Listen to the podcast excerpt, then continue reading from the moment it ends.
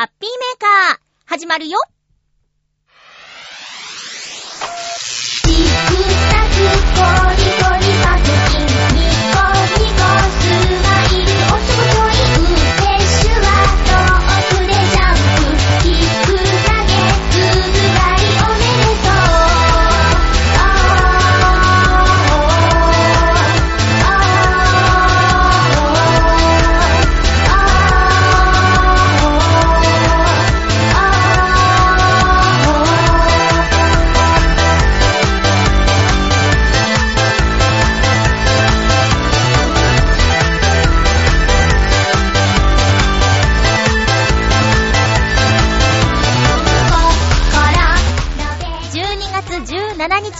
日、まゆっちょのハッピーメーカー。この番組は、ハッピーな時間を一緒に過ごしましょうというコンセプトのもと、ちょわへよ .com のサポートでお届けしております。なんだか、2019年も終わりが近づいてきたなーって感じますね。今日も最後まで1時間、よろしくお願いします。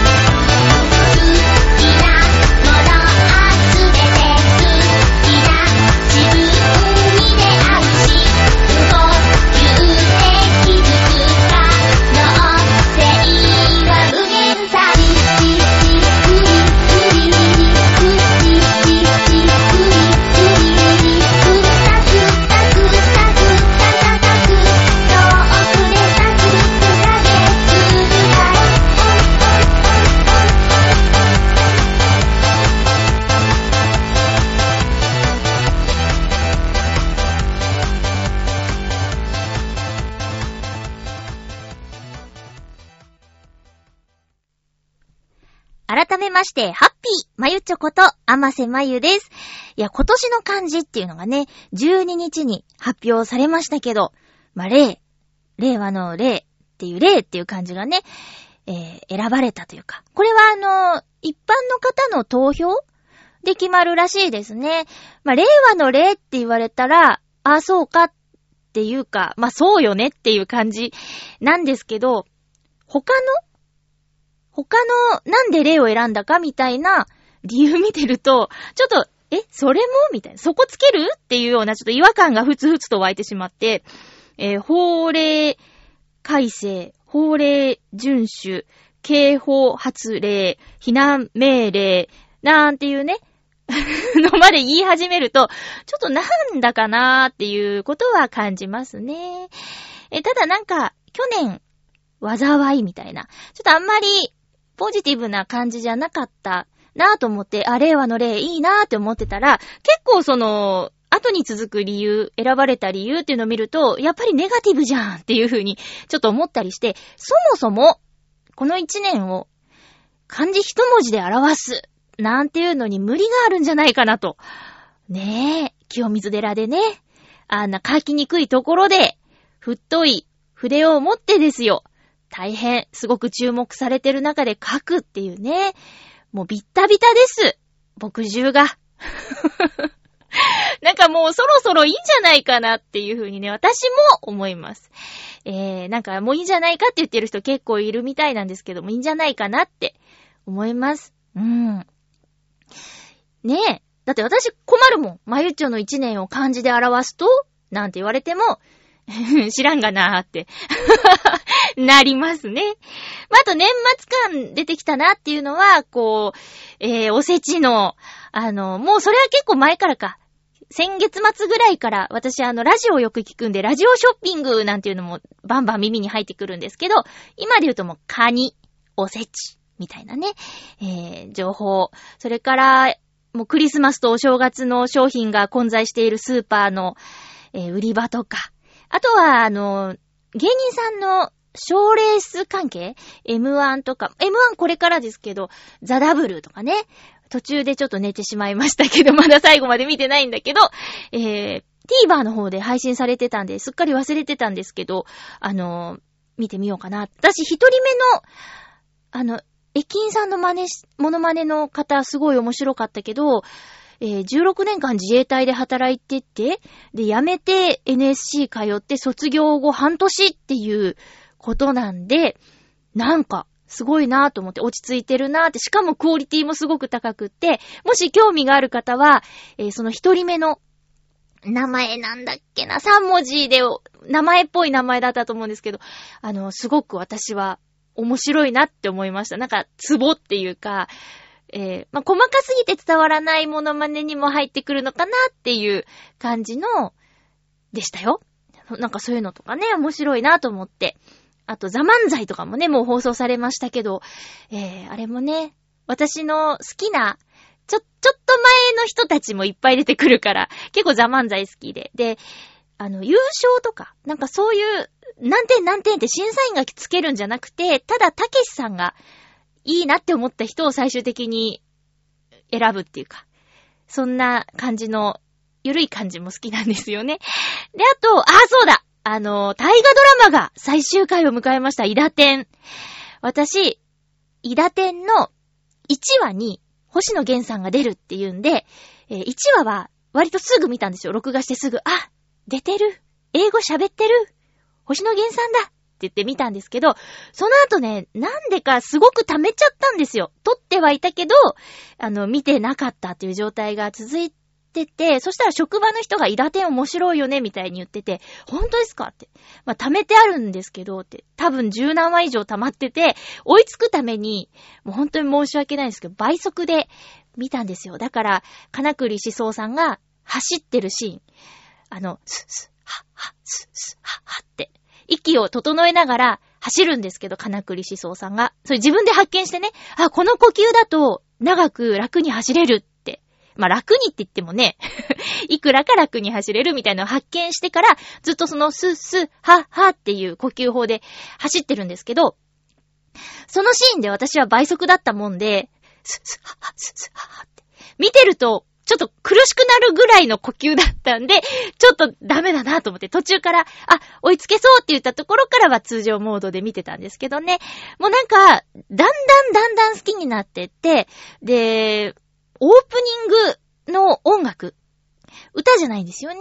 オープニングのテーマ曲で、ちょっともう映像と音楽と見てたら、じわっと、もうオープニングでしちゃうみたいな、そんなのありました。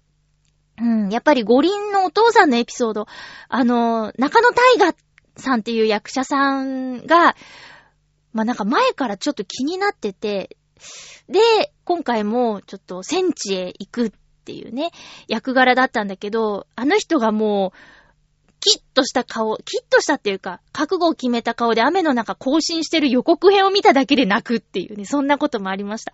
で、後半になってきて、あのー東京にオリンピックを招こうっていうところでまた星野源さんが出てきて、見てたよ、待ってたよっていう感じで、えー、最後までそうですね、この収録前に、まあ、見たんですけど、ああ、終わってしまったなという、まあちゃんと、じゃんねーってつい言っちゃうっていうね。今週、イダテン最終回じゃんねーって。結構あの、言い回しいいですよね。なんとかじゃんねーってね。見てなかった人には何のこっちゃわかんない話をしてるんですけど、大河ドラマもですけど、あの、仮面ライダー。今、ゼロワンやってますけど、あと、竜奏者みたいなヒーローものも、1年単位なんですよね。うん。だから、私その3つ、見てたんでっていうか、今もね、ライダーと、竜奏者、竜、竜奏者ちょっとは、溜まってきちゃったかな。あの、うん、なんか、一年かけて見る番組を見ちゃうっていうのはね、なかなかちょっと、季節を感じるし、こう、お、溜めちゃうと大変みたいなのもあって。うん。でもね、やっぱ面白いし、次の、キリンが来るでしたっけ ?1 月の十何日からっていうね、ちょっといろいろあって、放送開始日が遅れるっていうことなんですけど、まあ主演の長谷川ひろきさん。長谷川ひろきさん。長谷ひろなんて呼ばれてますけどね。えー今、星野源さんとドコモの CM で共演してますけども、長谷川ひろきさんのことが大好きなんですよ、私。あの、鈴木先生っていうドラマがあって、これ多分アマプラで見られると思うんですけど、鈴木先生がね、面白くって、で、それも、おすすめされて途中から見て、だから前半知らないまま最後まで見て、なんか再放送映画化の前にしてるのを見てまたハマって、みたいな感じで、で、長谷川博樹さんっていう役者さんを好きになっちゃって、えー、連ドラの、なんだっけ、あの、恋愛不適合者っていう役柄、デートか。デートっていう、あの、アンさんと共演してる役もすごい面白かったし、で、そんな長谷川博樹さんが、えー、大河の主演っていうね。すごいよね。すごいじゃんね。で、あの、岡村隆史さんもね、あの、農民役で出るとか言ってましたけどね。いやいや、ちょっと多分見ます。キリンが来る。まあ、がっつり歴史ものになるんで、どうかな私ちょっとそういうの全然知識がないので、それで勉強になるのかなどうだろうね。まあまあそんな感じでした。年末感がしてきましたね。ちょっとオープニングトークもうちょっとしていいですか？星野源さんのワールドツアー、横浜公演に行ってきましたイエーイ 星野源さんのチケットってなかなか取れないっていうことなんですけど、ファンクラブってないんですよ、星野源さんって。だけど、あの、イヤーブックっていう感じで、年に一度、まあ、本が出る。うん。本を買うと、ファンページに入れるパスワードみたいなのがついてて、そっから先行予約とかっていうことができるみたいな感じなんですよ。だから、月会費とかなくて、まあ、本の値段も2000円ぐらいかな。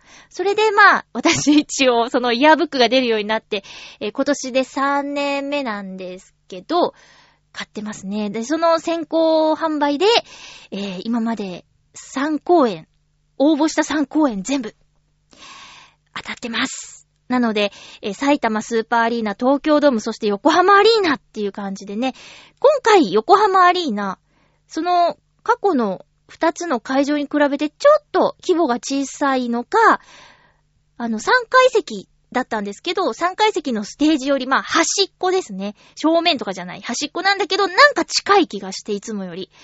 で、3階席だから人の頭も邪魔することなく、人の頭に邪魔されることもなく、今までで一番よく見えたんじゃないかなって。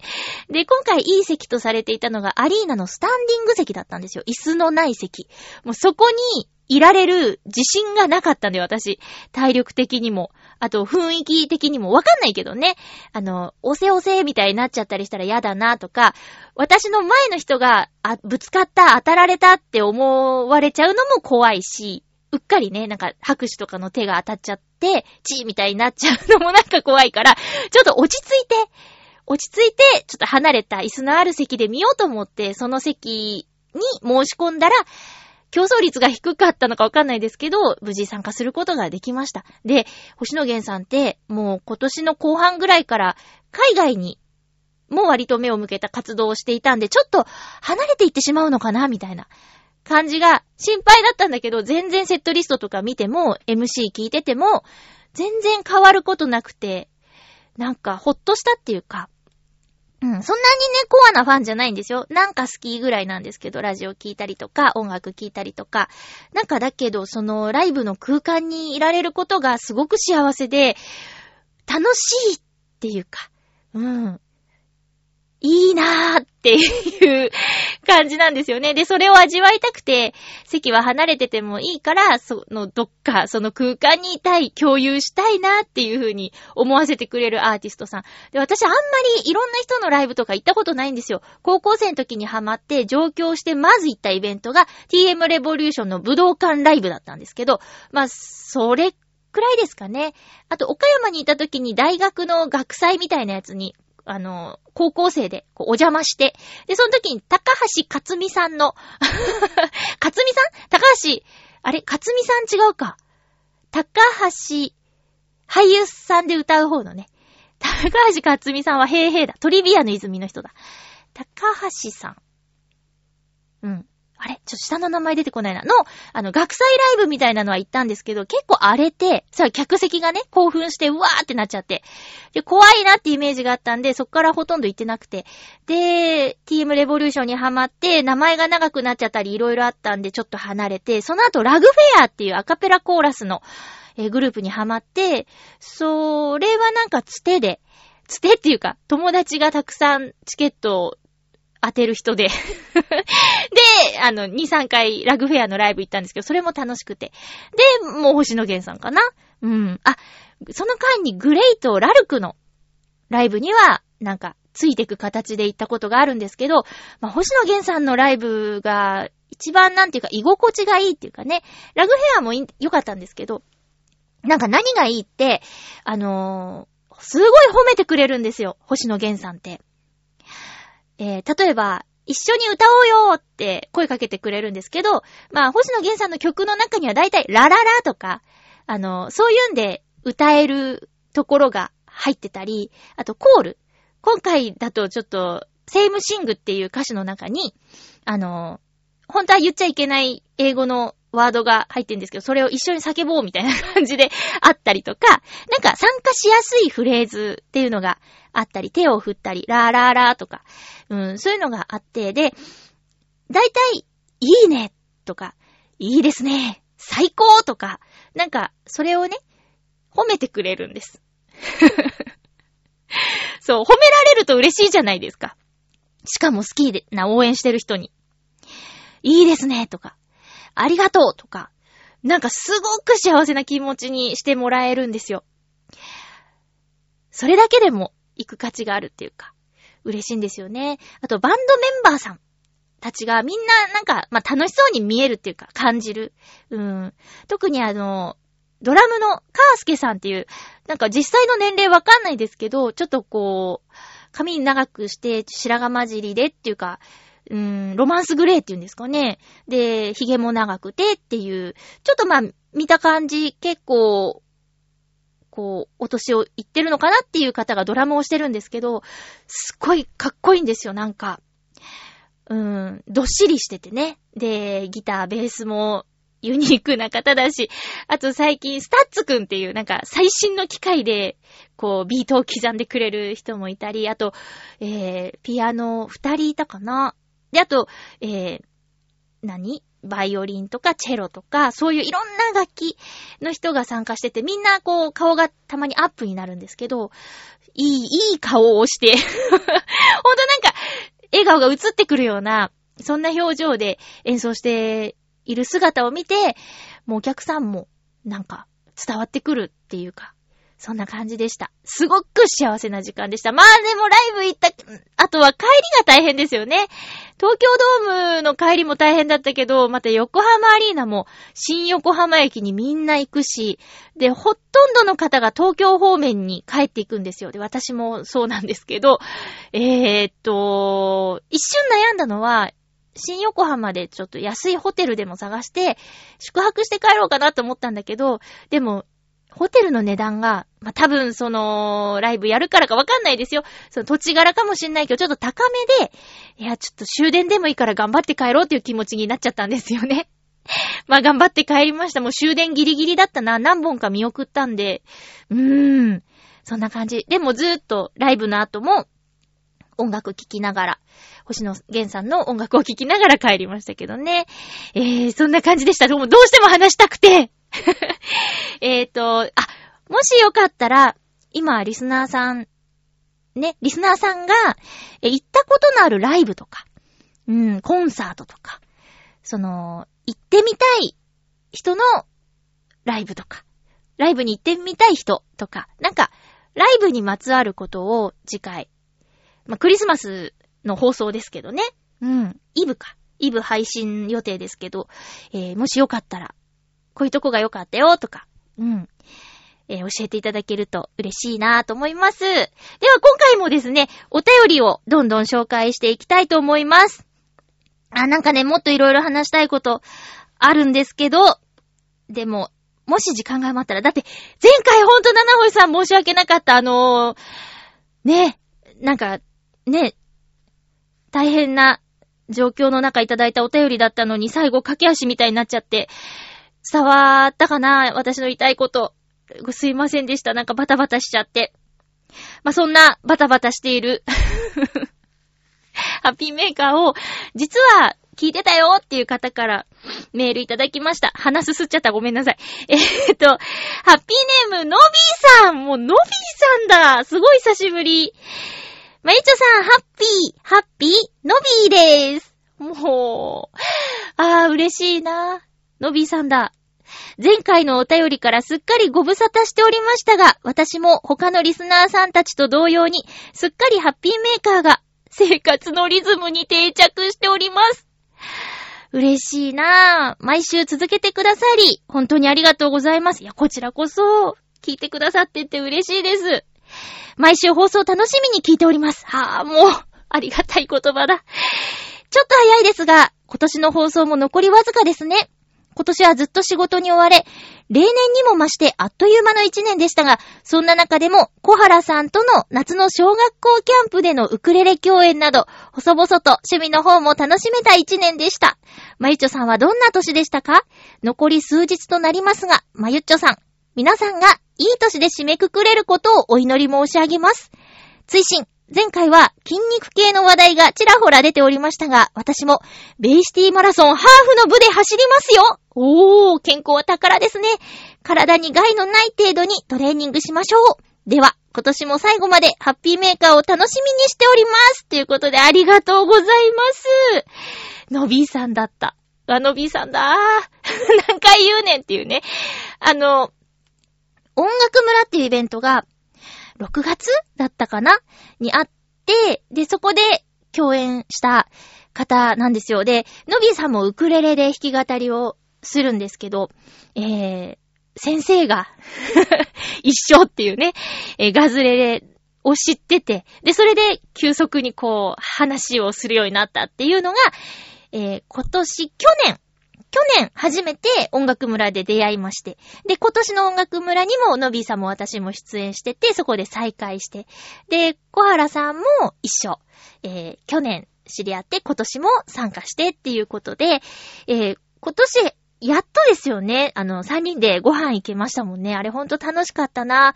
またできればね、ゆっくりお話しする時間がいただけたらなと思うんですけどね。お忙しいとのことなので、えー、まあ落ち着いたらというか、年末は忙しいですもんね。また落ち着いたらぜひ。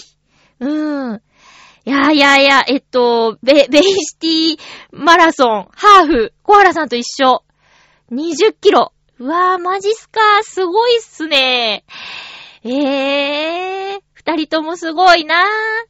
あの、キャンプのお話とかもね、えー、去年の様子だっけ？ちょっと動画で見せていただいたりとかして、もうのびさんも子供に人気だから。ねえ、すごい楽しそうなイベントお二人とも参加したんだね。ええー、いやいや、もうちょっと本当に、あの、聞いてもらえてるって知らなくて、嬉しかったです。メール。ありがとうございます。えー、どんな年でしたか？うーん、そうですね。ちょっと、撮っとこうかな えー、来週、再来週にちょっとどんな年だったかとか、えー、いろいろ考えてることは話したいなと思うんですけれども、えー、っと、最後の放送が大晦日なんでしょ？うん。だからちょうどいいですよね、振り返るのには。大晦日の放送だから、だからまあ、30日の夜中に予定通りなら配信していただいて、1日聞く時間はあって、で、新年っていうことになるんですけどね。まあ、大晦日更新の放送、新年入ってから聞かれるとちょっと 変な感じになるかな。なんか鮮度が、新鮮さがなくなっちゃうかな。まあまあ、えー、お早めに聞いていただけたらなと思います。のびーさんありがとうございます。こう走ったりしてるんですよね。20キロ走るための体力づくりっていうかね。へー、すごい。ちょっと、こう、ベイシティマラソンの日は、えー、二人が走ってるんだっていう風にちょっと意識を持ってってみようと思います。ありがとうございます。続いては、ハッピーネーム、青のインプレッサさんです。ありがとうございます。あの、メールの送り先、そのままでいい感じですよ。ありがとうございます。えー、まゆちょさん、ハッピーでございます。ハッピーでございます。青のインプレッサでございます。いつも丁寧にありがとうございます。ハッピーメーカーのメールネタです。ネタ？さて、サーキットは雨上がり。雨が上がり。汗もかき寒かったので、ホテルのお風呂に1時間入浴。おー、結構長く入りましたね。好きなマシンのゼッケン番号に靴を入れて。ははなんかロッカーとか選ぶとき、もし選べるタイプのときは、なんとなくね、私だったら26にしようかなとか。こういう誕生日の、あの、日にち日にちに合わせてとか。えー、ラッキーセブンにしようかなとか。なんとなく数字見ちゃうのわかります。その後、湯上がりのコーヒーが美味しいこと。その後、いつも寄っているガソリンスタンドさんで、なんと地元で取れる自然薯を安く購入できるお話も聞けたりしました。へぇ。湯上がりってさ、牛乳じゃないんですね。コーヒーなんだ。牛乳っていうかコーヒー牛乳とか、なんかそういう冷たいものを飲むイメージがあったけど、これはホットのコーヒーだったのかな？まあ、なんでもいいんですけどね。水分補給をできるなら、こう、お風呂で流した汗の分、ちょっと水分補給した方がいいみたいなことかね。自然薯。すごく粘り気の出るお芋のことですよね。へえ、なんか高いイメージあるけど、さすが地元の人。安く購入できるところを知っていると。買ったのかな？レンタカーを返却して、ホテルにチェックイン。へえ、え？うん、レンタカー返した後ホテルにチェックイン。チェックアウトじゃなくて？わかんないからな。えー、あの、このままでいいのか、ミス、え入力なのか、わかんないですけどね。その後、宇都宮駅近くの餃子屋さんで、ニンニク餃子と肉餃子とラーメンを食べました。さて、来週はクリスマスの予定でも話そうかな。おー、クリスマスの予定？私、クリスマスの予定入ってます。巻き爪強制病院に行くよ。先月、えっ、ー、と、次の予約どうしますかって言われて、あ、じゃあ、えー、24日火曜日で、とか言って、先生に、いいのって言われました。いいんですって。そんな感じ。えーと、えー、やっぱ宇都宮、栃木といえば餃子食べたくなっちゃいますよね。ニンニク餃子。こう、餃子ってもともとニンニク入ってるけど、ニンニク餃子って言われると、さらにニンニク入ってそうですよね。この後さ、新幹線とかに乗るんじゃないの？大丈夫ですか？え？あれ？車？いや、確か、電車で行ってたよね。ま、自分の車ならいいですけど、レンタカー返却しって書いて、あ、返却？そう、返却してって書いてあったからさ、なんか電車とかに乗る前に、ニンニクとか匂いの強いものは、私だったらちょっと遠慮するんだけどなっていうね。まあ自由ですけど、隣に座った人から激しくニンニクの匂いがしたらちょっとうーってなりますけどね。ねえ、ちょっとまあそんな感じよ。ありがとうございます。今回もね、写真送ってきてくださってましたね。さすが、スマホに変えて、写真が、こう撮ってね、送りやすくなったんですかね。写真あるとやっぱり、こう、伝わるというか、おこれを食べたのかとか、ロッカーの番号とかね。あのね、餃子とラーメンの写真送ってくださってるんですけど、えー、っと、どれも美味しそうだなぁ。さすがですね。えー、私最近、餃子作ったんですよ。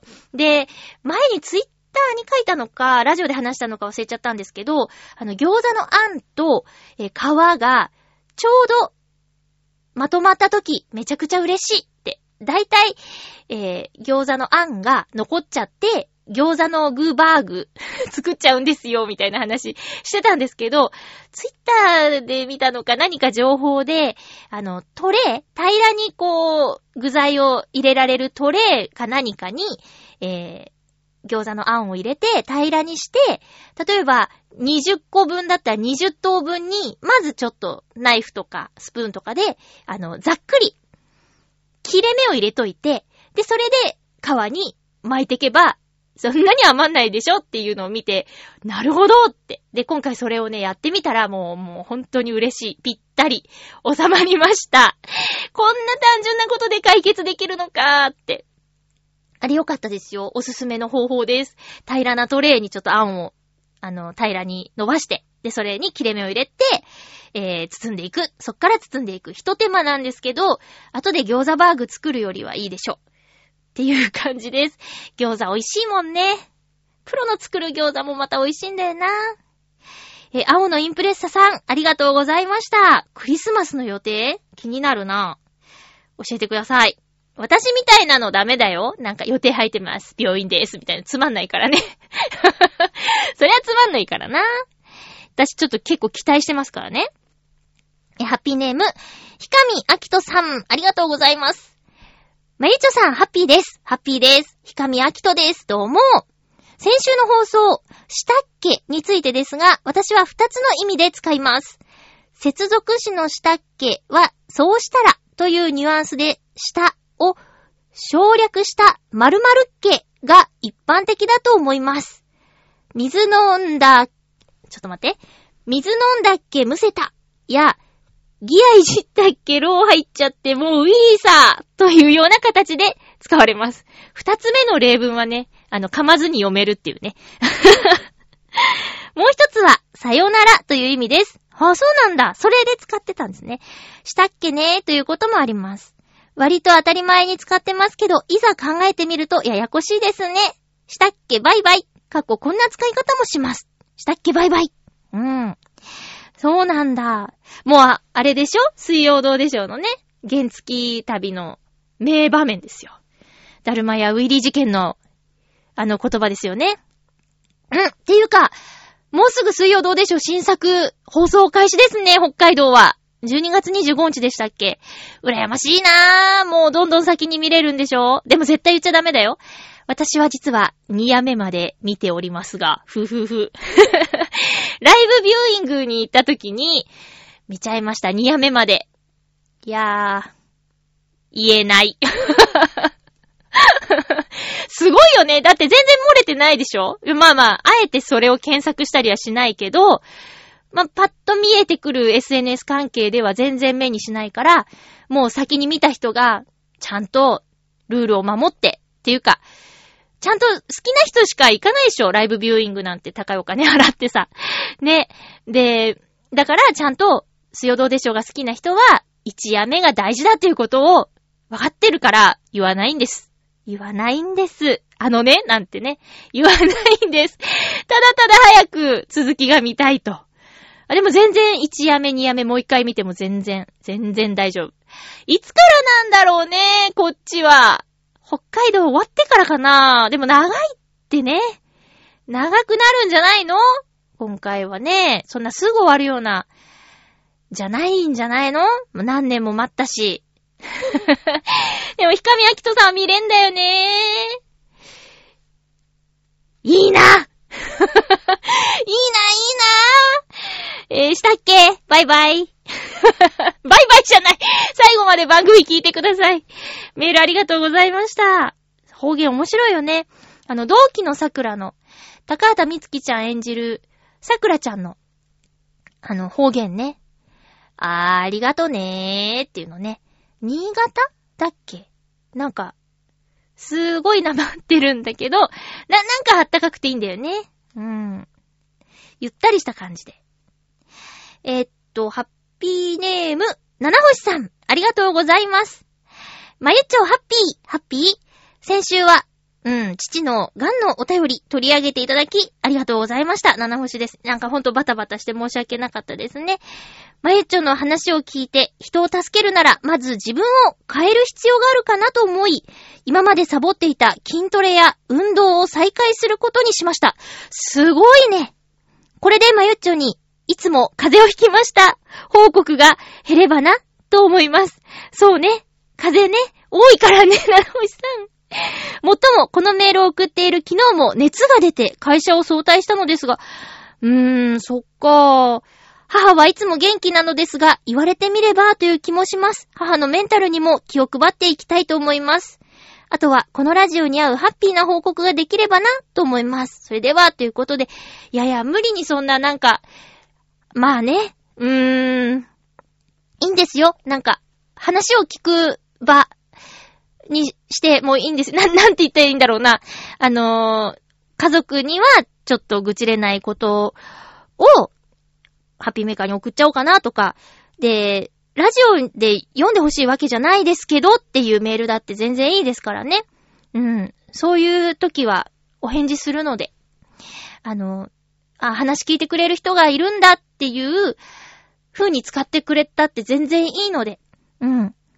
だから、ね、なんかもやもやすることあったら、いや、うまく返せないかもしれないけど、ちょっとこう、文字にしてみるとか話してみるっていうのでも、自分の中で整理がつくかもしれないし、うん、そういうのに使ってもらってもいいですからね。頑張りすぎたり、ちゃんとしなきゃとか、思いすぎたりしない方がいいです。こう、癌っていう病気の、になった人が、甘せ家多いので、吹いちゃったけど、笑い事じゃないしね。うん、いや、なんか、知らなくないよっていう意味で言ってるんですけど、まあ、母、弟、おじいちゃん、ばあちゃん、えー、っていう人たちがね、なっちゃって、で、正直じいちゃん、ばあちゃんのことは、ちゃんとは知らないんですよ。もうばあちゃんなんか7歳の時に亡くなってしまったし、じいちゃんもうそうね、胃だったですけど、うん。その、胃の癌でどうのこうの言う時は私も離れてたので、わかんなかったけど、まあ、母の時は立ち会ったし、えー、弟の時はもう、定期券買って毎日お見舞い出たりしたんでね。うん。だからそういう意味では、なんていうか、長期戦なんですよ。で、うーん。かかるのが珍しくない病気になっちゃったでしょ？万が一ではなく、二分の一なんて CM までやってるぐらいだから。うん。だからさ、あのなっちゃうことはしょうがないんだけど、まあ、大事なのは早期発見、早期治療なんで、えー、治療で治るかもしれない病気ではあるのでね、えー、お見舞いする人を支える人の元気っていうのが結構こう大事になってくるかな。だから、七星さんも自分で気づいて体力づくりしていこうと思いますっていうことで、すごくいい考え方だと思います。本当に。うん。でも無理しないようにね、ちょっとずつでいいんですよ。うん、ちょっとずつで大丈夫だと思います。ありがとうございます。うん。風を大事に。またなっちゃったね。わ、わ、笑い事じゃないですね。すいません。あの、で、茶化してるとかそういうんじゃなくて、なんかほんと多いなーっていうふうに思ってるんですよ。元気で。あの、冬、冬ね、これから寒いし、余計、風になっちゃうかもしれないけど、私も含めて、皆さんも含めて気をつけていきましょうね。すいません。えー、っと、ハッピーネーム、ビーフさん、ありがとうございます。まゆっちょさん、ハッピー？ハッピー？ものすごく関係のない話をしますが、今しがた、ものすごく面白い漫画作品を読んだのです。30ページもしない、読み切りの短編の少女漫画なのですが、読み終えてから様々な感情の波が押し寄せて、打ち震えて、興奮して、眠れないありさまです。こういう時、人生とか世界とかに本当に感謝してしまいます。まゆちょさんは最近感動した作品とかドラマとかありますか ?NHK 大河ドラマ、イダテンの最終回は、あ、先に話しちゃってごめんなさい。見て、ボロボロ泣きましたっていうことでありがとうございます。えー、あのー、その漫画知りたいな あんまり漫画読まないんですけど、このプレゼン読んだら読みたくなるでしょう。えー、ものすごいく面白いしょ漫画、少女漫画、短編。いいじゃないですか、短編。短編なら読めそう。イダテンはすごい良かったよ。うーん。イダテン、イダテンっていうか大河ドラマって本編終わった後、実際こういう人物がいた、この街は、みたいな、やるじゃない。あれでもう余計リアリティっていうか、あ、本当の話なんだって。うーん。あの、まー、ちゃん、まー、ちゃんの口癖で、いいかいっていやつ。あれ、本当に、本当に言ってたんだってって過去の映像がね、まだほら、東京オリンピックの時だから、残ってるんですよ。映像が。うんで、口癖として言ってた ところもね、ちゃんと保存されて残ってんだよね。いいかいって。あれちょっと面白かったな。最近感動した作品とかドラマ。あー、えっ、とね、映画なんですけど、うーん。ワンダー君は太陽っていう映画を Amazon プライムで見て、すごく好きでした。話したっけ？あ、話したかもしれないですけど、まあ、感動っていうか、うん、感動し、うーん、いいなーって思ったのは、それかなちょっとなんか、設定とかあらすじ読んで、お、重たいなって思っちゃうかもしれないけど、そこを乗り越えてぜひ再生させてほしいです。えー、あの人も出るしね。人？あの方も出るしね。もうすごい背高い、あの方。うん。ちょっとそれ言ったら結構ダメな気がするから言わないけど、びっくりしました。知らずに見たから。え出てるってなりました。だからあのーそうね、ワンダー君は太陽っていう映画、吹き替えも字幕も両方ありますね。アマゾンプライムで見られますよ。かな？うん。えー、最近感動した作品とかドラマ、そうね。とりあえず、じゃあ、一つ。それだけにしとこうかな。えー、なんかこう、作品に出会って、こう、心が動いたりとか、なんか、ちょっと、やる気になったりとか、明日からとか、なんか、やってみようとか、明日からの自分を変えてくれるような作品に出会えるって、幸せですよね。だけど、それ、そういう作品に出会うっていうのも、その人のアンテナの広げ方だとか、だと思うので、うーん。そうね。あの、知り合いが漫画好きだったら、その人が教えてくれるとか、今一冊漫画借りてるんですけど、全然読めてないな。今年一番面白かった漫画ですって言って、一巻借りてるんですけど、読まなくちゃ。読まなくちゃ。うん。あ、私は、えっと、今年久しぶりに漫画を買ったんですけど、ブルーピリオドっていう漫画を4巻まで？あれ ?5 巻までかな ?4 巻まで。5、6ってもう出てるらしいからそれ買わなくちゃっていうか続き読まなくちゃっていう風に思ってるんですけどね。えー、今ちょっといろいろとね、どうしようどうしようって思ってることは、Kindle? うん、Kindle を導入しようかとか、なんかちょっといろいろね。えー、うんと、ブルーレイとか DVD とかも、あのーもう買うのやめようと思って。ほんともう Amazon プライムとか、なんならこう、ネットフリックス入ってないけど、ネットフリックスもちょっと考えてて、ネットフリックスでしか見られない映画とかドラマとかあるんでしょ？まあ Amazon もそうですけど、なんかそういうの見たいし、それがあればもう見るものがなくて困るみたいなことないから、ソフト買わなくてもいいだろうっていうふうに思ってて、で、じゃあ今あるものを手放すかって言ったら、まあ、大体うちにあるのって、ジブリ、ディズニー、ピクサー、水曜どうでしょうなんですよ。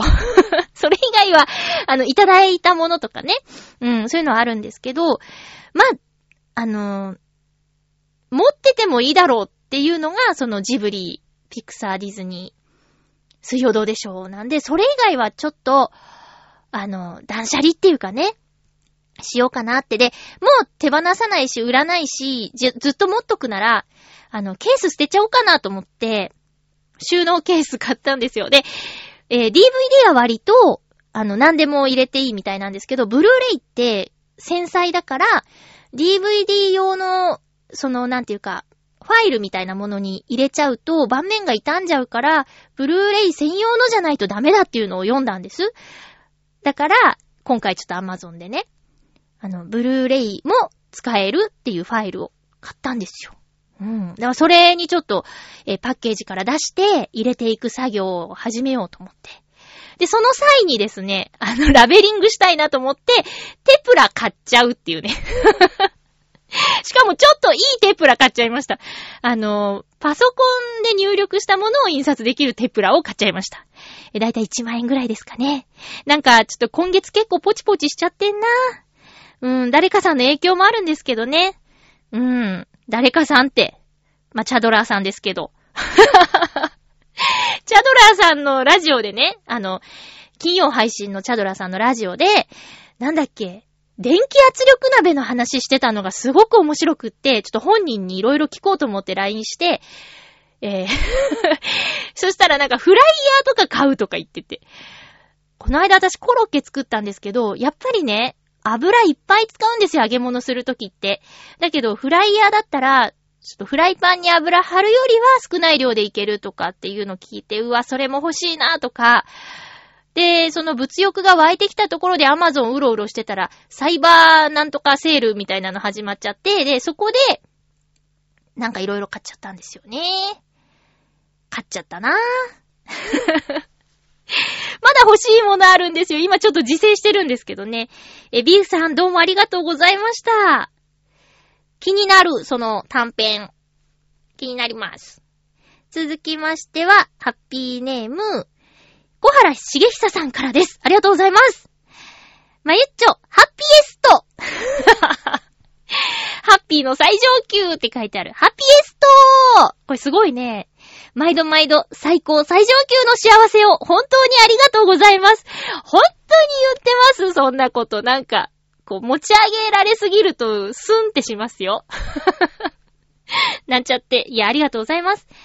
えー、今更なのですが、ラジオってん？パーソナリティさんのお話を我々リスナーが聞かせていただくわけですが、これって最高の、ん？傾聴の訓練にもなるのではないかと改めて思いました。傾聴。傾けるに聞くって書いて傾聴とはいえ、リスナー側からは、まゆちょさんのお話にこのようにメールでお答えしたり、逆に質問したりなんかして、このアナログのようでこの最強デジタルの時代に本当にすごいシステムだと思いました。ラジオに感謝。それを続けてくださるまゆっちょに感謝。つぶやきでした。長くてすいません。お体ご自愛ください。全然長くない。長くないです。おー、な、なんだろうな傾聴。傾聴の訓練？傾聴？雰囲気はなんとなーくわかる気がするんだけど、え？ちょっと、どういう意味なんだろう？傾聴。真剣に聞くこと。へえ、傾聴の訓練。うーん。まあ、私もラジオ好きですけど、なんだろうな。こう、単発とか、あ、そうそう。えっ、ー、と、台本のあるラジオにも出演したことあるんですよ。変な言い方かな台本のあるラジオって。まあ、台本ないですよね、ハッピーメーカーとか。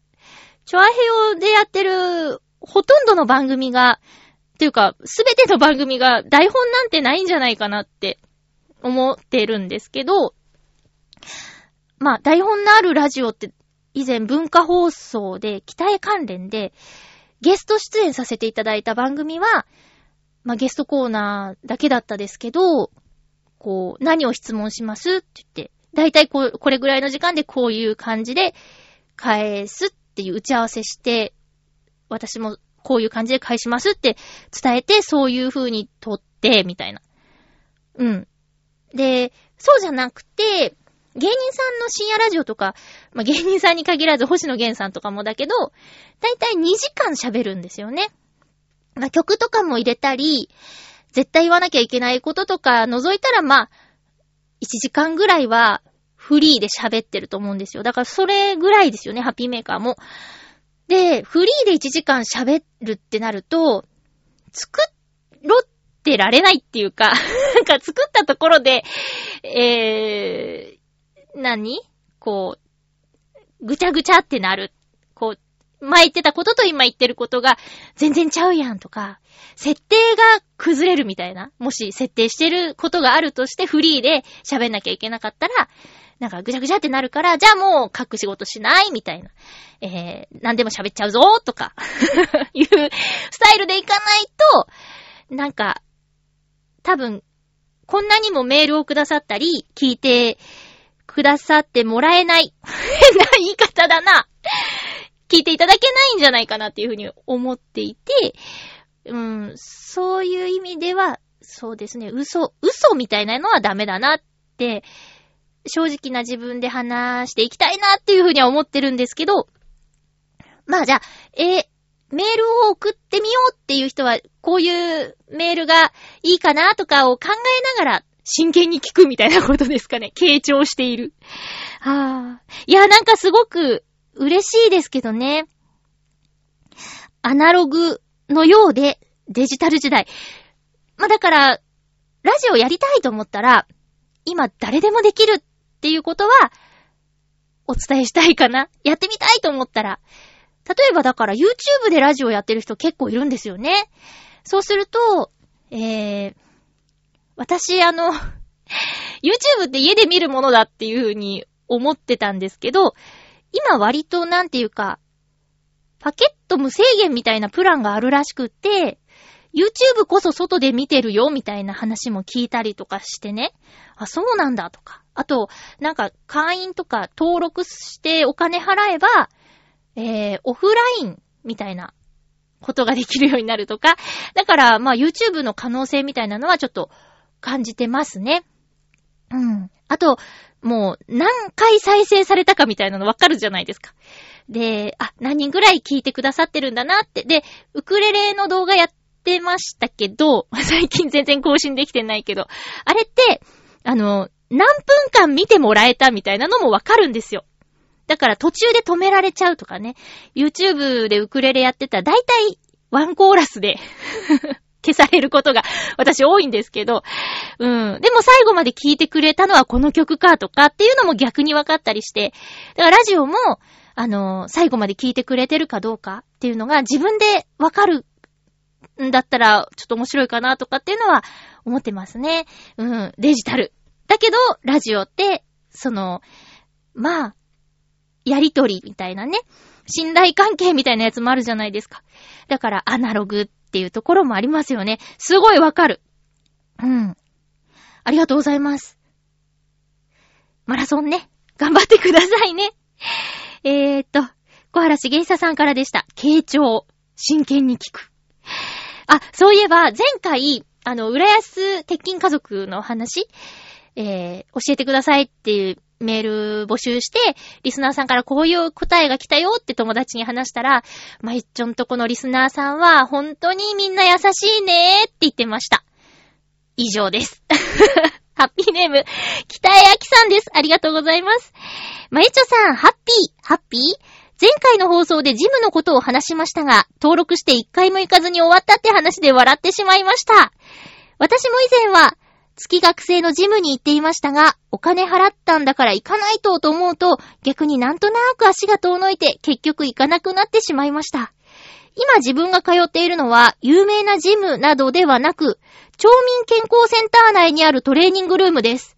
一回ごとにチケットを買って入場するタイプなので、行かなくてもお金は無駄になりません。多分、浦安ほどの都会であれば、市民向けの運動施設が何箇所かあるのではないでしょうか。高いお金を払わなくても、そういった場所を利用するのもありだと思いますよ。それ、ではでは。えー、っていうメールと、情報もつけてくださってて、えー、運動公園総合体育館にありますよっていうこと。えー、ですね。ありがとうございます。そうだよね。あるのは知ってた。でも、使ってみようっていう気持ちになったことがなかったんですよ。だけど、北焼さんのこのメールで説明会行ってみようと思います。ありがとうございます。使わなきゃ損ですよね。損得の問題じゃないか。でも多分、浦安総合体育館ってすごい大きいんですよ。うん。で、えー、ま、体育館も何スペースかあったりとか、なんかフットサルの試合をね、公式のやつ、バルドラール浦安っていうフットサルチームの試合見に行ったことがあったりとか、まあ、何度か中に入ったことあるんですけど、トレーニングルームは知らないですね。プールがあるとかは知ってます。へえ。だけどね、そうそう。そうだよね。そういうせっかく市民なんだから施設使わないともったいないですよね。いや、ちょっとね、盲点でした。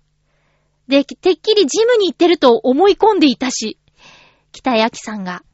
だから私も、うん、ちょっと調べてみる。ありがとうございます。教えてもらった感じ。ですよね。ジムじゃなきゃダメとかじゃないもんなーって、気づかせていただいた。ちょっとね、なんかパラッと調べたら、使うには一回ね、説明会に参加しなきゃいけないんだって。うん。まあそうですよね。ルールとかあるだろうし。うん。そうね。ちょっと、やってみると、やってみます。筋トレ、したいもん。な、なんだろう。ストレッチとか筋トレとか、まあ、や、やる人はやるし、やらない人はやらないしっていうかね。で、やった分だけ成果が出るっていうかさ。うん。で、家でも、腹筋だって筋トレだし。なんか、やった方がいいよね。人生100年時代だから。いや、ほんと、笑い事じゃなくて、体力づくり必要だと思うわ。足腰鍛えてね。北焼さんもそうなんだ。ちゃんと利用してて、偉いですね。うーん。マシーンとか。どんなことやってんのかな私ね、体験で、それこそ、スポーツジムとか、紹介みたいなやつで、友達と行って、で、まあ、体験だから入会さ、してもらいたいなってこう、ジムの人は思うわけじゃないですか。だから、ついてきてくれて、マシンの使い方とか教えてくれたんですけど、腹筋のやつで、私が全然動かせなかったんですよ。そしたら、ちょっとジムの人も困り顔で、嘘でしょみたいな顔で見てましたね。だけど、私今声の仕事やってるのに、腹筋が弱いって、おかしいよね。だけど、だけど、逆に考えたらよ。これで、腹筋がついて、声がどっしりしたら、もっと使ってもらえるかもしれない？とか、可能性があるよね。楽しみ。ということで、えー、っと、そろそろお時間ですね。次回の予告をしたいと思います。次回の放送は12月24日、クリスマスイブですね。特にクリスマスだからっていうお便り募集じゃないんですよ。えー、行ったことあるライブとか、えっ、と、行ってみたいライブとか、ライブにまつわるお話、こんなとこが素敵だったとか、いろいろ教えてください。収録は12月22日日曜日を予定しておりますが、前後することもありますので、お便りを早めに送ってください。よろしくお願いします。お送りしてきましたハッピーメーカーそろそろお別れのお時間です。お相手は、まゆちょこと、あませまゆでした。また来週、ハッピーな時間を一緒に過ごしましょうハッピーしたくでつまらない喧嘩をしてみたどちらっていい？なんて